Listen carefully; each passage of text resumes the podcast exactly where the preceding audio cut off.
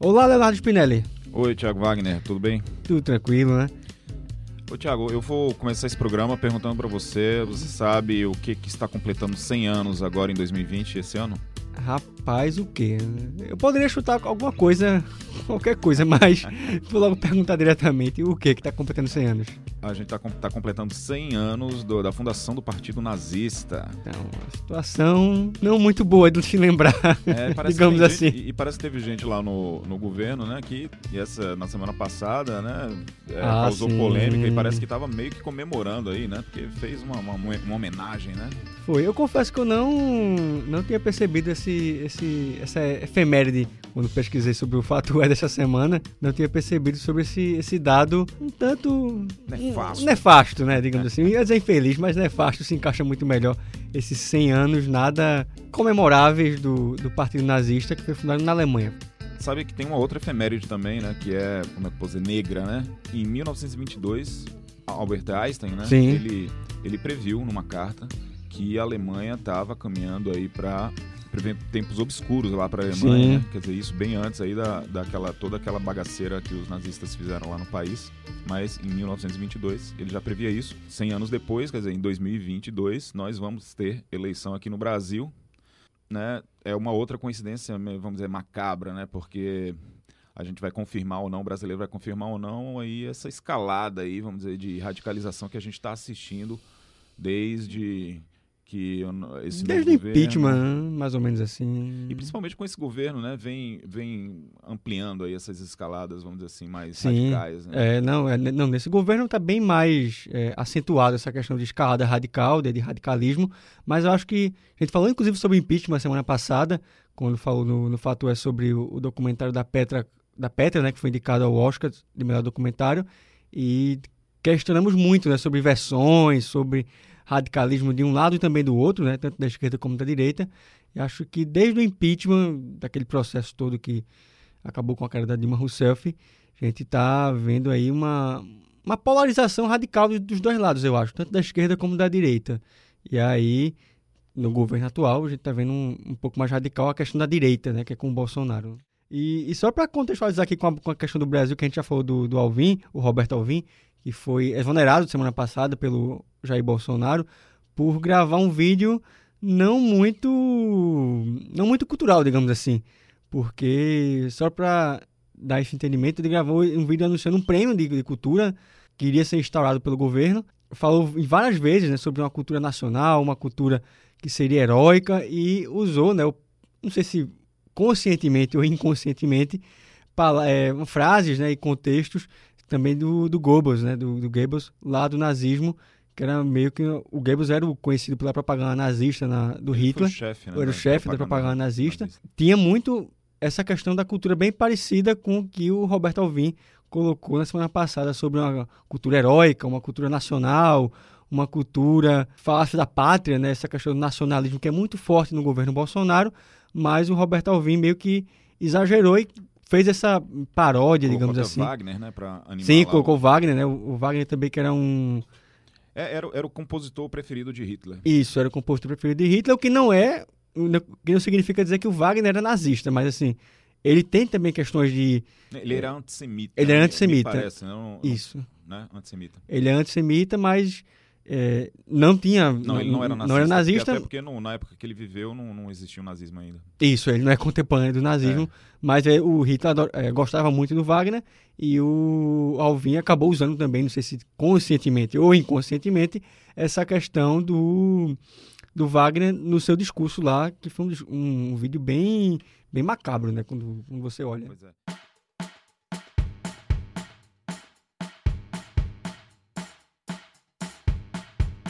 Chamou a atenção também nesse episódio de Alvin foi as repercussões, né, nas redes sociais Sim. depois da, da, da polêmica colocada por ele, que ele terminou sendo demitido, né?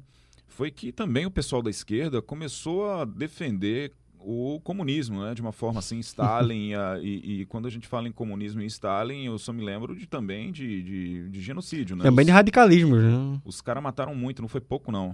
Milhões de pessoas, né? Foi, e, e tudo isso me remete, assim, que o brasileiro, né? Tá meio que dando uma... uma é, de uma forma tá saudosista, né, daqueles regimes totalitários. O brasileiro tá saudosista, aparentemente os mais radicais estão saudosistas daqueles regimes totalitários assim pré Segunda Guerra Mundial, né? E foram justamente eles que levaram a Segunda Guerra Mundial. Né? Sim, o fascista está falando do fascismo e principalmente do nazismo, né? Mas também em outros. E do, e do comunismo. Sim, também, claro, do comunismo e também de outros. Reverberou em também outros fenômenos, né? Como o salazarismo em Portugal, né? o franquismo na, na Espanha. só para a gente lembrar aqui, o, é, na passagem dos 80 anos do, do, do comunismo, né, da, da, Revolução Russa em 1997, a Folha deu uma matéria, a Folha de São Paulo, é, informando que o comunismo matou 110 milhões de pessoas, ou 60% das mortes provocadas por regimes ditatoriais durante o século XX. Isso. Ou seja, 110 milhões de pessoas também, vamos dizer assim, está deixando os nazistas no chinelo, né? É. Não, e o, pro... e, e o que é engraçado, o próprio Alvin depois, ele foi ele gravou esse vídeo na quinta-feira passada e na sexta-feira, né, é, ele foi teve que se explicar sobre essa questão do vídeo e antes de ser exonerado ele estava explicando, olha, foi uma, segundo ele, né, lógico, foi uma infeliz coincidência, é, eu, eu não apoio o nazismo, um regime que matou muitas pessoas, né, a gente conhece, sabe que matou, é, perseguiu principalmente os judeus né, na, na, durante a Segunda Guerra Mundial, mas ele cita também outros regimes que perseguiram, né, ele cita o comunismo de Stalin, cita também Mao, Mao Tse Tung na China e cita também o Fidel Castro na, em Cuba, né, que perseguia, também persegue é, pessoas que são contrárias ao seu regime político.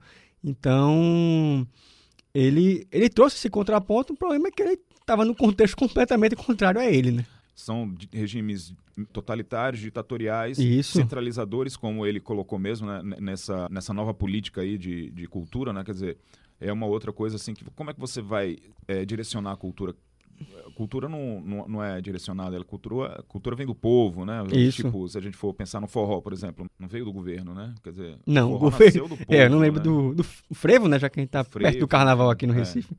É. Ah, enfim, os blocos de rua, enfim, é tudo o povo, na né? cultura é o povo, né? Sim, sim. E, e o que me chamou muita atenção, e você talvez, talvez concorre também comigo, é que sobre esse discurso que, de imposição, né? Você acabou de falar aí sobre essa questão de o Estado colocar a cultura.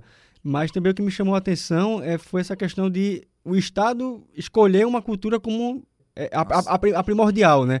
A, a, cultura como a cultura única. Então, para mim, o, o, que me chamou a atenção foi isso, né? É como se fosse uma cultura superior à outra, né? Que é aquele processo de, de aculturação, né? Que você pensa, né? É, acredita que uma cultura é, vale mais do que a outra, que é discutido não só em política, não só em, em, em termos da sociologia, mas também, claro, durante um podcast, né, numa mesa de bar, discussão qualquer, qualquer de, de amigos, de, de pessoas, várias vezes a gente ouve, né, ah, porque tal gênero é, musical, literário, ah, isso não é cultura, porque isso é muito baixo, né, isso é, é isso não se compara à cultura é, de, de música de antigamente, então é, é, é, é uma discussão que não é nova, é uma discussão que já é antiga, uma discussão, inclusive, que já é de domínio popular, eu acredito. A gente ouve isso dos nossos pais, dos amigos, né, de vizinhos. E, mas quando você coloca isso para um governo, isso é preocupante, porque o governo, na teoria, era quem deveria, seja ele de esquerda ou de direita, era quem, na teoria, deveria estar mais aberto a entender que cultura, como você falou, ela emana do povo e é, ela pode ser qualquer tipo de coisa desde uma música clássica, né, uma ópera, como o, o próprio Alvin colocou, que seria uma cultura ideal, mas também o nosso forró, o, o passinho, né, que a gente comentou tanto aqui no, em outros podcasts, aquele da retrospectiva, por exemplo, que a gente colocou o passinho como um grande fenômeno em 2019. O é, passinho... Eu nunca colocaria um passinho para escutar no meu, no meu final de assim, final de final de semana e tal. Mas, mas... é por isso que eu vou dizer que não, ele não é não é cultura, é, válido, é né? isso. É, eu só não vou colocar no meu no meu. No seu Spotify, né? É, no meu, não. não, eu também, é, também é um gênero que não, não me agrada. Prazer! Kevin Tica é eu só calado. Mano, ele na voz. Por essa, meu futuro esperava. O quadro com a novidade nova, essa é muito fácil. E, e dentro do brega ninguém vai ficar parado. Esse, esse, esse é o passinho mais fácil que eu inventei. Ah, lança tu que eu já lancei. Chapuletei, chapuletei, chapuletei, chapuletei, chapuletei, chapuletei, chapuletei, chapuletei, De- Deixa de caô, o negócio é mandar passinho. Por exemplo, um gênero que também nu- nunca me agradou muito foi o funk. E eu já me peguei em alguns momentos ali, pô, esse gênero aqui, ele movimenta uma massa muito grande. A gente vê um fenômeno como a Anitta, que tocou no Rock in Rio, inclusive a gente comentou também já aqui no podcast, isso que foi um fenômeno muito grande, né, que foi um dos assuntos mais comentados em 2019. A Anitta no Rock in Rio, ela atraiu uma multidão e assim repercutiu não só no Brasil, mas também inter- internacionalmente. Então, dizer que isso, um fenômeno que é, vem da, da, da periferia, que é o, é o fenômeno do funk, né? Que já não é novo, né? Uma, uma, uma situação que vem desde a década de 80. É, e dizer que isso não é cultura, pô, isso, é- cultura também, né? É uma cultura que você talvez não goste, mas que ela tem o seu valor ali, principalmente o valor estético na, naquela região de periferia, né? Foi onde ela surgiu principalmente. né? Quando daqui ninguém fica parado Desceu da favela pro asfalto fogo E sai dominando o mundo todo. Oh, o funk chegou. Respeita, cara. Favela chegou, sai do chão nesses discursos aí radicais aí também da esquerda, principalmente agora que eu tô falando, é, um, um dos que teve bastante destaque também foi um- uma tuitada do Marcelo D2, Sim. o que tuitou, né, dizendo que os liberais de direita mereciam ser marcados na, de faca na testa, né, com uma suástica, tipo naquele filme Bastardos Inglórios. Sim. E a gente tá falando de Marcelo D2, o cara que nos anos 90 cantava pela le- legalização da maconha, que, na minha opinião, na minha interpretação, é, não tem nada mais liberal né, do que você cantar e você defender a legalização da, maconha, né, a liberdade de, de fumar ou não. Ou seja, isso faz parte da, da, da liberdade individual e ele vai pro Twitter e fala um, um absurdo desse contra o, o liberalismo. Ah, e tudo isso me fez pensar, quer dizer, que tem alguma coisa errada. O pessoal está interpretando a realidade de uma forma é, que ainda não entendeu direito, na minha opinião. Eles estão precisando realmente entender um pouquinho melhor da, da realidade. E foi por isso que eu resolvi conversar com um professor de ciência política né, da UFPE, o Marcos Guedes, que ele tem livros escritos sobre o assunto, principalmente socialismo, ele é especialista nisso, mas enfim. é, bom, vamos ouvir. Ele fez uma apresentação para a gente de quem é ele. Eu sou Marcos Guedes, professor titular do Departamento de Ciência Política da Universidade Federal de Pernambuco. Eu venho pesquisando nesses 40 anos sobre temas de política externa, temas relativos à defesa e tenho publicado sobre comunismo, particularmente no Brasil. Ah, eu lancei há, faz dois anos um livro que foi baseado na minha tese de doutorado chamado Comunismo e Stalinismo no Brasil. Ele, ele vai falar um pouquinho do, do início do século XX aqui no Brasil agora. É bom a gente lembrar que naquela época, né, do, até os anos 20, o, o Brasil ainda vivia a Primeira República, né, a República do Café com Leite, enfim, e que é, a representação parlamentar ainda era muito mais enfraquecida, né? O, a relação do presidente era mais forte com os, os governadores, Sim, com os estados, né? estados, né? Isso. Quer dizer, então a gente estava ainda caminhando aí na, nessa tentativa de, de democracia. De repente, isso deu uma guinada. Vamos ouvir o que, é que ele disse. No início do século XX, assim como durante toda a sua história, o Brasil sempre foi muito ligado com o que estava ocorrendo no mundo, principalmente na Europa e na América do Norte. Esses eventos que se deram é, na, na Europa de quebra do modelo democrático, de emergência é, de saídas ou de utopias totalitaristas, de certa forma influenciaram o Brasil. Quem olhar a história brasileira nos anos 20 é, vai ver que foi um período de muitas lutas sociais para a construção de um Estado forte, de um Estado democrático, de políticas sociais, de um desenvolvimento econômico. Isso tudo desagou na Revolução de 1930. E o que é que boa parte do, dos envolvidos na Revolução queriam? A, o estabelecimento de uma Constituição democrática e de um regime democrático. Foi isso que se deu na Constituição de 1934. A Vargas foi indicado como presidente provisório até que a Constituição fosse feita e ocorressem eleições. Mas o pano de fundo desse período foi ainda uma enorme briga é, por grupos, em grande parte originários é, das Forças Armadas, é? por modelos a, autoritários ou modelos é, totalitários de, de poder. De um lado, o Partido Comunista Brasileiro é, passou a ter uma política de atrair militares, principalmente Luiz Carlos Prestes, para liderar uma revolução comunista no Brasil e estabelecer um regime, uma estrutura política semelhante à soviética. E, por outro lado, o número enorme de admiradores do nazismo e do fascismo passaram a desempenhar papel importante no governo brasileiro. O próprio Vargas é, nunca negou as suas simpatias claras a esse tipo de regime. Isso fez com que a, a, toda a energia, toda a força que foi gasta em direção à formação de uma Constituição democrática e a, a a elaboração e a aplicação de um modelo democrático no Brasil a, fracassasse.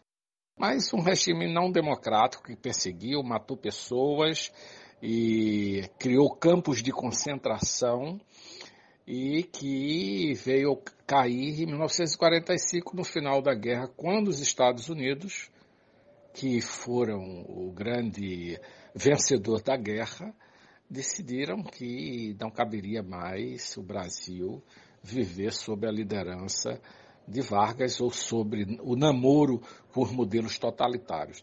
Eu acho que isso é muito importante para explicar um pouco o Brasil posteriormente. A gente sabe que muitas dessas lideranças ah, não democráticas daquele período posteriormente e até os nossos dias continuam sendo reverenciadas como grandes líderes nacionais, nacionalistas, brasileiros, etc.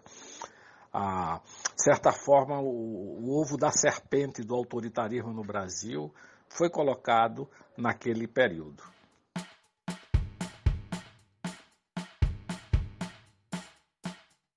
E só para completar essa conversa com o Marcos Guedes, Tiago, ele fala agora da influência da China né, que emerge agora como uma nova potência econômica. O século XXI ah, foi marcado até agora por uma mudança de grande impacto mundial, que é a ascensão da China como superpotência mundial. A China a, foi a China moderna foi construída no, é, com a vitória da Revolução Comunista liderada por Mao, mas a partir de um certo momento, nos anos 80, 70, 80, a China começou a abrir mão do modelo estatista, igualitário, socialista que, a, que Mao perseguia. E a entender que se ela queria realmente se tornar uma superpotência, ela teria que abrir seu modelo para um modelo é, mais capitalista, mais competitivo, com investimentos externos, etc. Mas o que é importante para a China, para o papel da China para explicar muitas das, das mudanças e dos conflitos políticos dos nossos dias, é que pela primeira vez uma nação de grande poder é, combina um regime político totalitário, altamente centralizado, de vigilância, é, não democrático com estruturas capitalistas que são também centralizadoras. O, eu acho que esse modelo tem gerado é, grandes ondas e repercussões em todo o mundo. Por exemplo, como explicar uma mudança radical nos Estados Unidos de uma sociedade aberta para a migração, defensora da democracia, para um modelo mais nacionalista, mais fechado. Eu acho que a China tem um papel aí. Eu acho que nesses últimos 15 anos as lideranças americanas começaram a se sentir incomodadas comparativamente a Mussolini nos anos uh, 30 eh, defendia a reconstrução da Roma antiga, eu acho que o atual presidente americano ele incorpora algo semelhante no seu discurso. Ah, esse, esse, esse novo quadro internacional de tolerância extrema a atitudes, a discursos, a práticas autoritárias e totalitárias permite permite a incorporação no discurso político do dia a dia desses, ah, dessas práticas, dessas, ah, dos símbolos totalitários e autoritários. Quando um determinado político é, elogia ou faz menção, direta ou indireta, publicamente a Stalin, a Hitler ou a Mussolini, ele está é, comunicando a uma certa sintonia, não é, com uma visão totalitária. Ah, o que isso não se via nos anos 60, 70, 80.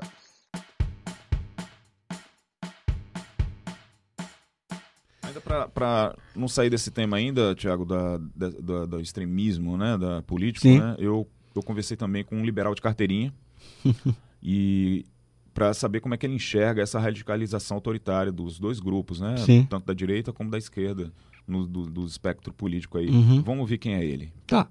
Meu nome é Renan, tenho 35 anos, uh, sou empresário, sou fundador do Movimento Brasil Livre, coordenador até hoje, movimento que fez 5 anos. Uh, Estudei direito no Largo São Francisco, na USP. Eu, brinco muito, fui aluno tanto da Janaína quanto do Lewandowski, né, ao mesmo tempo, na época da faculdade. Foi lá que eu descobri o, o prazer da, da, luta política, né, os desafios, é, enfim, de você aprender como alterar a realidade ao teu redor. E conheci meus amigos e a turma que fez o MBL ali em 2014 e estamos aí desde então. Gosto muito de escrever, uh, sou músico também, Gosto muito de debater, trocar ideia e ver inovações possíveis no debate público. É isso. Pois é, para o Renan Santos, do MBL, muito dessa escalada reacionária é alimentada pelas redes sociais, os algoritmos né, que nos fazem querer ter engajamento. E Famosos algoritmos, né? Termina que a gente fica querendo ser mais polêmico, pra, porque a polêmica atrai engajamento Sim, a e... polêmica alimenta mais polêmica que vai trazendo engajamento e likes e compartilhamento, vai fazendo com que sua rede social aumente cada vez mais, né? É, e, a, e a polêmica muitas vezes é alimentada pelo discurso mais de mais agressivo, né? Sim. De ódio. Vamos ouvir. É, são várias as razões que levam um, figuras famosas, é, figuras importantes em posição uh, de destaque a adotar o radicalismo contra o discurso, um discurso violento, inclusive. Né? É, primeiro, que existe um estímulo é, pela lógica em si das redes sociais para que discursos extremados gerem uh, maior alcance, por gerarem maior atração. Isso faz com que os algoritmos das redes, ao detectar que tem mais comentários, curtidas e compartilhamentos, isso em qualquer rede, é, eles têm um maior acesso e aí você gera um estímulo, né? Uma, como se fosse uma lógica econômica, para que você gere mais conteúdos assim. Então a gente pega, por exemplo, jornalistas que até ontem tinham uma postura muito sóbria, eles des des descobriram agora o bolsonarismo, e você pega né, jornalistas sérios hoje estão escrevendo absurdos uh, para defender o governo, porque eles estão vendo que eles estão obtendo likes, estão obtendo números, views nisso. Né? Isso funciona também no sinal contrário como por exemplo Marcelo D2, que ao falar, né, aquele lado que escrever, uma, redigiu uma suástica na testa de uma pessoa com uma faca, né, ele foi muito bem recebido pelos seguidores do campo da esquerda, né? até porque falta gente lá que adote esse tipo de postura, vamos dizer assim, mais assertiva, né? O pessoal lá é mais adepto da hipocrisia. Ele foi muito assertivo, né? Falando sobre o uso da violência política e teve likes. Aí ele acaba gerando um mercado para isso. Outros vão imitar. Isso se retroalimenta, né? Não tem por que dirigir uh, o que as pessoas devem ouvir, o que elas devem escutar, devem, uh, enfim, apreciar. Isso é, é, uma questão natural das pessoas, né? Você é. não, não, nenhum governo vai conseguir fazer isso sem ser impondo, né? E eu acho que ninguém quer nada imposto na sua vida, né? É, e acho que a palavra realmente é essa, Léo, o dirigismo, né? Acho que, para mim, na minha opinião, né?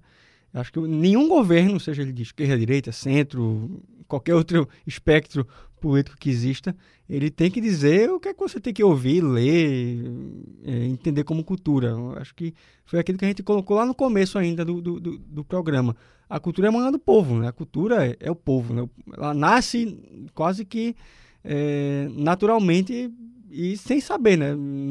Eu não sei, por exemplo, como o forró virou o forró que é hoje. É, assim, a gente, a gente, tem, claro, bases históricas de como o forró surgiu. Tem a lenda, né? Tem a, tem a lenda, né? Mas, assim, é, em algum momento ele, ele surgiu e foi criado. E foi é, repetido enquanto gesto cultural, né? A mesma coisa com o frevo, a mesma coisa com o carnaval, com, com e funk. culturas que desaparecem também, né? Sim, Porque, claro. Enfim, porque deixam de ser, no entendimento daquele povo, importantes, né? Então, é, é, não é o governo que diz o que é certo ou errado, né? Então, é, a gente falou, falou, do começo do passinho, o passinho surgiu aí, surgiu. Assim, era, era uma manifestação cultural da periferia e explodiu agora para é, saiu né, de, desse nicho e se ele vai ou não seguir como é, essa, essa, manifestação cultural que é pernambucana, só quem vai dizer é o próprio povo, o próprio passinho. Né? Se, e aí, se daqui a 10 anos o povo entendeu, não quiser mais praticar o passinho, digamos assim, deixou de existir. Paciência, não é o governo que vai dizer isso. Dentro dessa nossa polêmica, Tiago, você, você foi atrás de, de mais da questão cultural, né? Você vai falar mais, você se preocupou mais aí com a questão da, da do dirigindo na cultura, enfim. Com quem você falou? Pois é, Léo, eu trouxe aqui para conversar conosco no Fato É o nosso Marcelo Pereira, editor executivo lá de, como é que ele define o Marcelo Pereira hoje no, no Jornal do Comércio? Editor executivo de cultura, você também trabalha com esportes. Me diga uma definição que eu posso lhe apresentar melhor aqui no programa do Fato É. Bom, Tiago, é, atualmente eu sou editor executivo, responsável pela área de esportes né, da, do Jornal do Comércio, da Rádio Jornal, né, e supervisiono um pouco também a TV Jornal. Mas minha área maior de, de atuação é na rádio e no Jornal do Comércio, né, com todas as suas redes sociais, né, sites, blogs e tudo mais. Eventualmente, eu também continuo colaborando com a área de cultura, né, é, principalmente nas ausências de Flávio de Guzmão, Sim. que quando ela sai de férias ou viaja, né, eu ocupo essa função. É, talvez por conhecimento de causa, né? Foram 30 anos Sim. É, militando no Caderno de Cultura, que já foi Caderno C, e que a gente chama carinhosamente ainda de C. Mas é, minha atuação é muito nessa área, né? e eu acompanho, né? do mesmo jeito que vou te acompanhar com mais é, atenção os, é, as nuances do, do esporte, né? É, o futebol na sua amplitude, e além de outros esportes dentro da área, né, que eu gosto muito de futebol americano, de, de basquetebol e de vôlei, né, e de surf. Então eu acompanho essas áreas principais. Né? E em cultura eu continuo, porque sou amante da literatura e da música, é, principalmente. Né? E cinema, lógico que a gente está sempre acompanhando também. Eu gosto muito de filmes, de séries, né?